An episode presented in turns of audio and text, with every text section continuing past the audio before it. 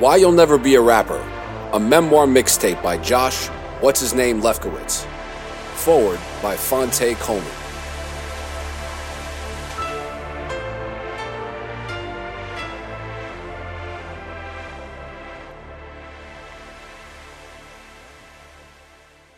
Chapter 19. Holla back.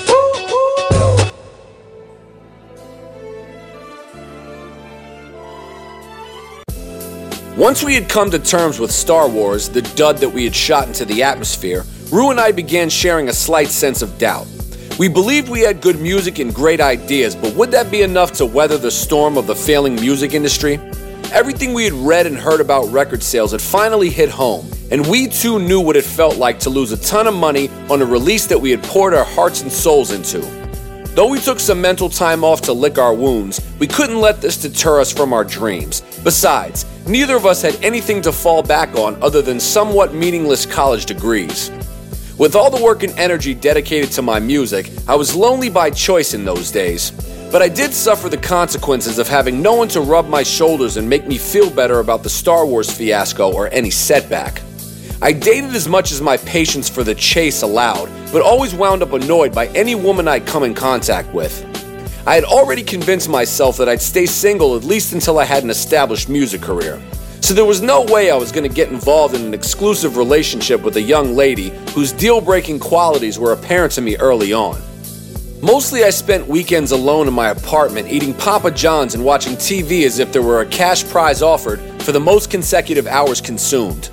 It was the closest I came to a vacation since Rue and I had left Miami. At work, the New York City rental market had become oversaturated with people that were doing the same thing as I was. And because we were only as good as our company's listings, customers searching for an apartment showed zero loyalty, regardless of how nice or unbroker like we were. All of that meant that I was essentially working for free and barely making enough money to survive. But one day in particular, my job as a broker in that office finally made sense. Hey, I just toured some guy who works at Sony Records. You ever heard of KP? A young agent said to me in passing. Everyone in the building knew that I was trying to be a rapper, and those I was friendly with would let me know anytime they came in contact with a potential connection. It happened every now and again because of the size of the company we worked for. KP? Like DKP? Hell yeah, I know who he is, I replied. Well, I'm showing him more apartments tomorrow afternoon, so bring me a CD and I'll give it to him. My mind went into a frenzy. All I had these days was hope that an opportunity like this would be the one I'd write about one day in my memoirs, so I treated them accordingly. Hold on, we have to be a little bit craftier than that. Let me think about this for a second and I'll let you know tomorrow. That day I left work a little bit early to arrive back home at the same time as Rue. Listen, I told him, tomorrow my homegirl at work is to be with KP from Sony all day, and she told me she'd give him a CD or whatever, but we have to strategize this, I said without taking a single breath. Holy shit, KP! He signed T.I., Rue said, and now he was the senior VP of A&R at Sony. We had to figure out how to do this the right way. Rue and I spent the rest of the evening and into the night discussing what to tell this young girl to say to KP without it sounding planned. We figured out a surefire way to instruct her to do exactly as we said without having to memorize a script. That night I could barely sleep. The Matrix code was back and on the highest setting as the thoughts in my mind went around and around like 5,000 ornery bumblebees trapped inside a small glass box. The next morning, I woke up early and made sure I got to work before my young friend left to meet KP at his office in Midtown. Finally, around 11 a.m., she strolled into work. Listen, here's what we're gonna do, I told her. You're gonna say, Where do you work again? And he's gonna say, Sony. And you're gonna say, Oh yeah, I have a friend who's a rapper who's doing a lot of big things. You should meet with him. Then you get his number and we'll handle the rest. You got it? Uh, so I say, So I tell him he should call you? The girl said, confused. No, you say that he should meet me and get his number, I told her. She said she understood. A few hours later, she left to meet him, and I awaited word that the Eagle had landed. Eventually, she texted me. Hey, I'm in the cab with KP. What should I say again? I knew that my overly strategized plan would need to be reiterated over and over until she knew it like her social security number. So now I was forced to play Cyrano de Bergerac over SMS. I began rattling off thoughts to her as if I was possessed. As each of the two page text messages left my PDA and arrived onto her small, non QWERTY flip phone, I knew that she couldn't possibly be making sense of any of what I was saying. I wasn't even sure she was receiving them in sequence, but I didn't care. I typed and typed until all of my overly planned thoughts were out, ending the entire session with a, You get all that? Eventually, somehow, she replied that she had, in fact, gotten his blessing to pass his office number to ruin me, probably thinking that his gatekeeper of an assistant would never let us through. He probably knew that he'd be certainly out of town or in a meeting as many times as it took for these little pests to give up trying. That's because he didn't know who he was dealing with. The next day, Rue started with a flurry of phone calls. The first few were stereotypical at best. Uh, KP is in a meeting, is there a message? But that didn't last long. By the third consecutive day of trying, Rue had all but made friends with KP's young assistant, often joking with him on the phone. Come on now, brother. Don't tell me he's in a meeting before he's even at breakfast. And then, on the eighth business day, KP answered the phone. After a short yet friendly conversation, he agreed to let Rue send our latest project. Rue had our press kit messengered to KP's office because that was the industry like thing to do. It included my 8x10 bio, volume 2.1 in Star Wars. After a few days to let the music marinate, Rue began the next wave of telephone attacks until KP finally answered. Did you get the package? Rue asked. Yeah, I got it, KP replied, sounding almost lifeless. So what'd you think? I can't do nothing with this. Rue didn't understand. Did you listen to both CDs? Nah, I'm not really into mixtapes, KP replied without a care. So you didn't even hear the music? Rue said. Nah, but this ain't for me. I don't get it, Rue replied. I'm saying, bruh, after Eminem, I can't do nothing with a white boy. Ain't nobody trying to hear that. Yeah, but you haven't even listened to it. I promise you won't be able to front on his talent. He's a star regardless of his race, Rue assured him. Maybe so, but this just ain't my thing. Can I at least send you some original songs so you can see that I'm not lying? Yeah, you can send them. Listen, Rue then said, giving it one last shot at selling KP on my music. I know you're a busy man. There's no way I would waste your time if I didn't think it was worth it. I promise you, I'll get the originals over to you tomorrow and you'll love it. KP agreed to give the CD a listen, and Rue made good on his promise to once again messenger it over to his office the next day. But though it did arrive safely, that would be the last time Rue ever spoke with KP. Unlike other letdowns, this didn't feel like a major setback. Sony was never one of the main targets during our in depth conversations about where I belonged. KP was an opportunity that fell into our lap, so we pounced on it, and if nothing else, it was good practice for Rue. We knew he'd be speaking to lots of A&Rs in the coming months, and this was like a warm-up drill. Sony was never known for their rap department, and we didn't want all of our hard work to land us on a major label that would never invest the proper effort into promoting our music. We also realized that KP, who once had his own label, was only interested in artists that he could sign to his imprint under Sony. In many ways, it was what we hated about how the industry was evolving, especially in hip hop. The imprint game was the biggest jack move of all for label executives who maybe lost a little of the juice they once had when majors were stronger. They'd go to work for the big guys with the caveat that the job came with an imprint for them. They'd sign artists, and even if the artist didn't succeed, the exec would still guarantee themselves part of their album budget. Some would take it a step further and have the artist's entire album produced by one of the many producers that the exec already had signed to his production company. That way, his hand was in more than one pot. The whole thing was common, and KP had fallen right in line with the gag. He said he couldn't do anything with the white boy in 2005 before he ever heard my music. Fast forward five years, and his marquee artist was Yelawolf, a long haired white skateboarder from Alabama. I happen to think Yelawolf was a great rapper, but his career never really took off under KP's guidance. I guess KP was right. He couldn't do nothing with a white boy.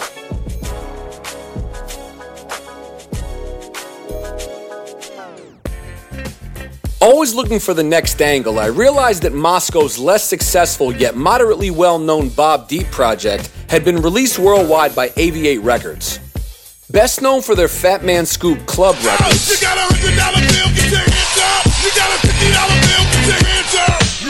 AV8 had become a somewhat successful independent record label in New York City. Between the Fatman Scoop records and the ski produced Sporty Thief song No Pigeons, a male reply to TLC's No Scrubs, AV8 was a quiet force in urban music.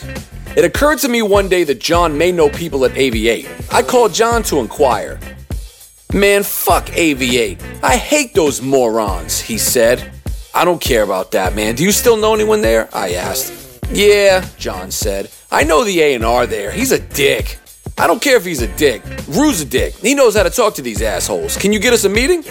What would you ever want to do with AV8? They're a piece of shit indie label that's gonna fuck you over for your money. What I had in mind wasn't about money. I wanted to bring them my Holla Back record. It felt like it was right up their alley, and the original was less than a year old. I thought it had some life left in it, and I needed to see if it did. Yeah, I'm sure they'll like it, but I guarantee that they're gonna fuck you. Look, all I want is for my name to get out there, I insisted. I totally ripped off the song, the beat, and Gwen Stefani's voice, so how could I possibly expect to make money anyway? I'm not trying to go to jail for copyright infringement, so if they're willing to take that on, then great. At least people will hear my voice. Okay, I'll call them for you, but don't say I didn't tell you so when you get screwed. I went home that night and told Rue my idea. He agreed that it was worth a shot and that anything in the name of getting the music out there was a good idea. John let me know that Brian, the AV8 A&R, said he would take a meeting with us the following week. I assumed John would go with us, but he registered his resistance before I could even ask. I got you guys the meeting, but if I see that fat motherfucker face to face, I'm gonna beat his ass and wreck the office until he gives me my fucking money. Needless to say, we left John at home. When we arrived at the office on 9th Avenue, we were ready for action. I can't speak for Rue, but I don't think either of us was the least bit nervous. It was such a perfect record for AV8 that it seemed inevitable that he'd give us a single deal. The label lived on records like mine, and the Gwen Stefani version was not just a rap song, but a full fledged pop record that I'd given a hip hop sensibility. How could they not love it? After a short wait in a small office, Brian came in casually to greet us and sat down. So, John tells me y'all got a hot record I might be interested in, he said to us nicely. Yeah, no doubt, Rue said. You want to hear it? It's perfect for what y'all do. We played him our version of Holla Back, and as we listened, it felt right. I mean, everything felt right the meeting, the day, even the weather.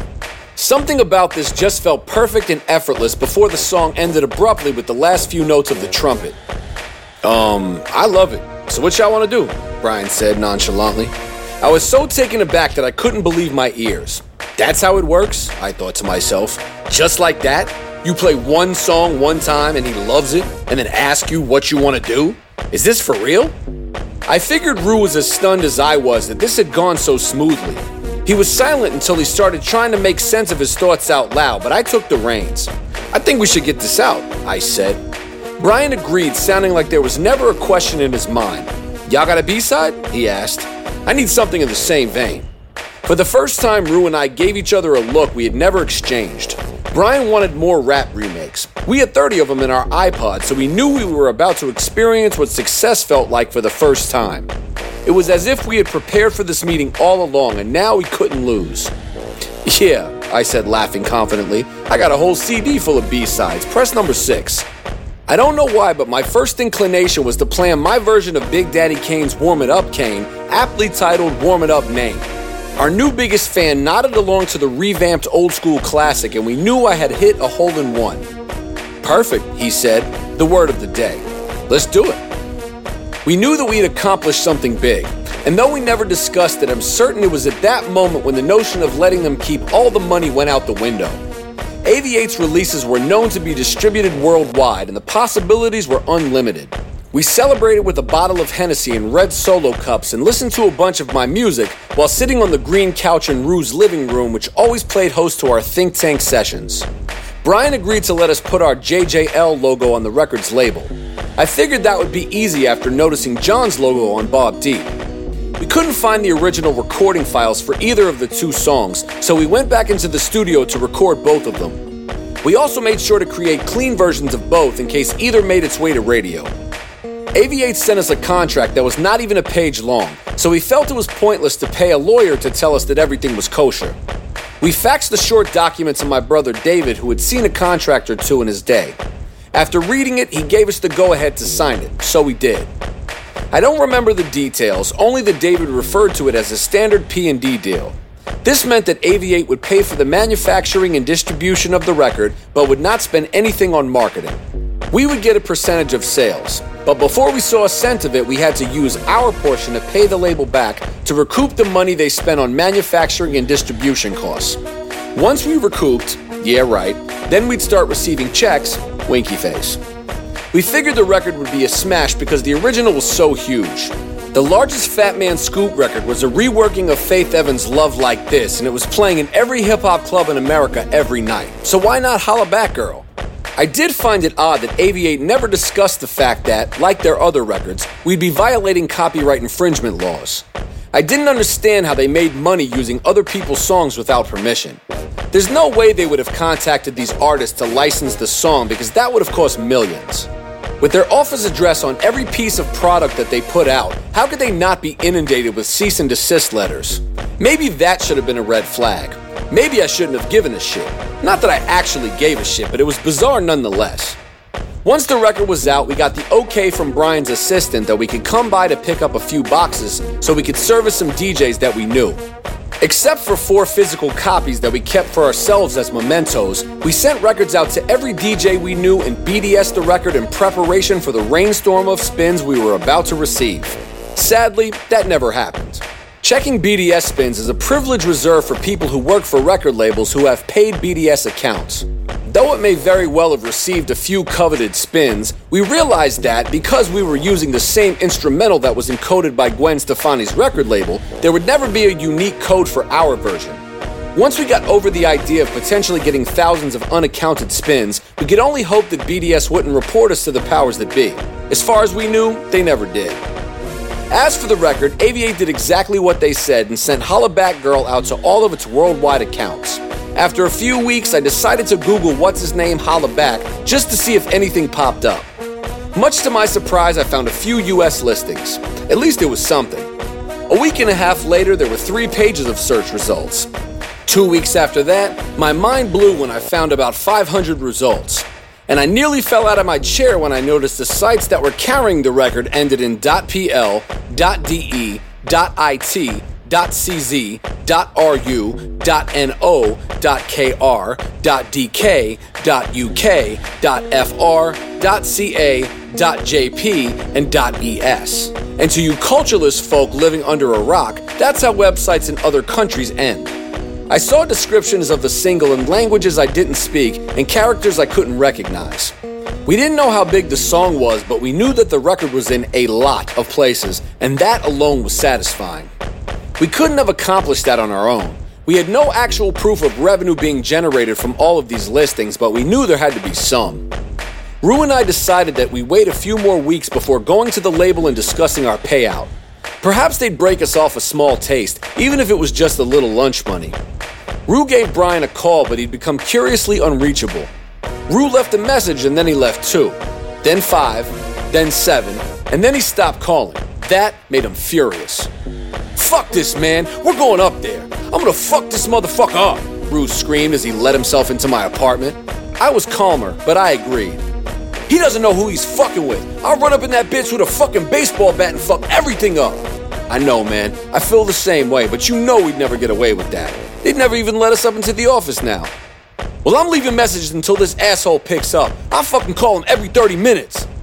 Rue had a temper, but his unwavering determination made up for it in spades. For the next week, Rue called our A&R two times an hour for three days until he finally picked up the phone. Hey, what's up, Rue? He said, as if he hadn't received 20 voicemail plus 30 messages from his assistant. What's up is that you've been dodging my calls, and I don't like that shit, Rue replied abruptly. Brian insisted that he was just busy with meetings. Yo, our record is in every goddamn country on earth, and ain't no way y'all ain't moving copies. Oh, really? Brian said, sounding like he had no idea. Let me check my numbers. Rue heard a scuffling of papers and a few slow keystrokes on a keyboard until Brian decided to speak again.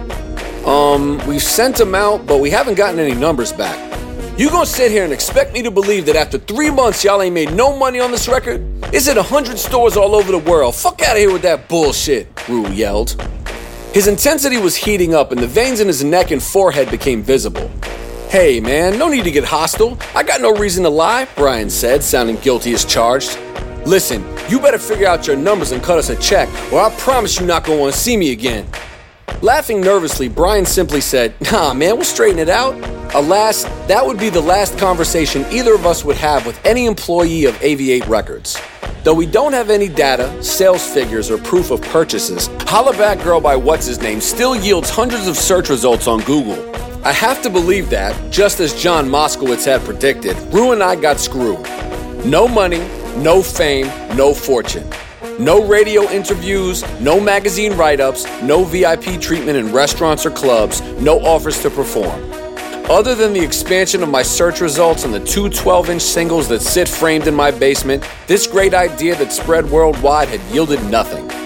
Rue tried time and time again to get in touch with Brian over the next year just for the sake of closure, but he never did holla back.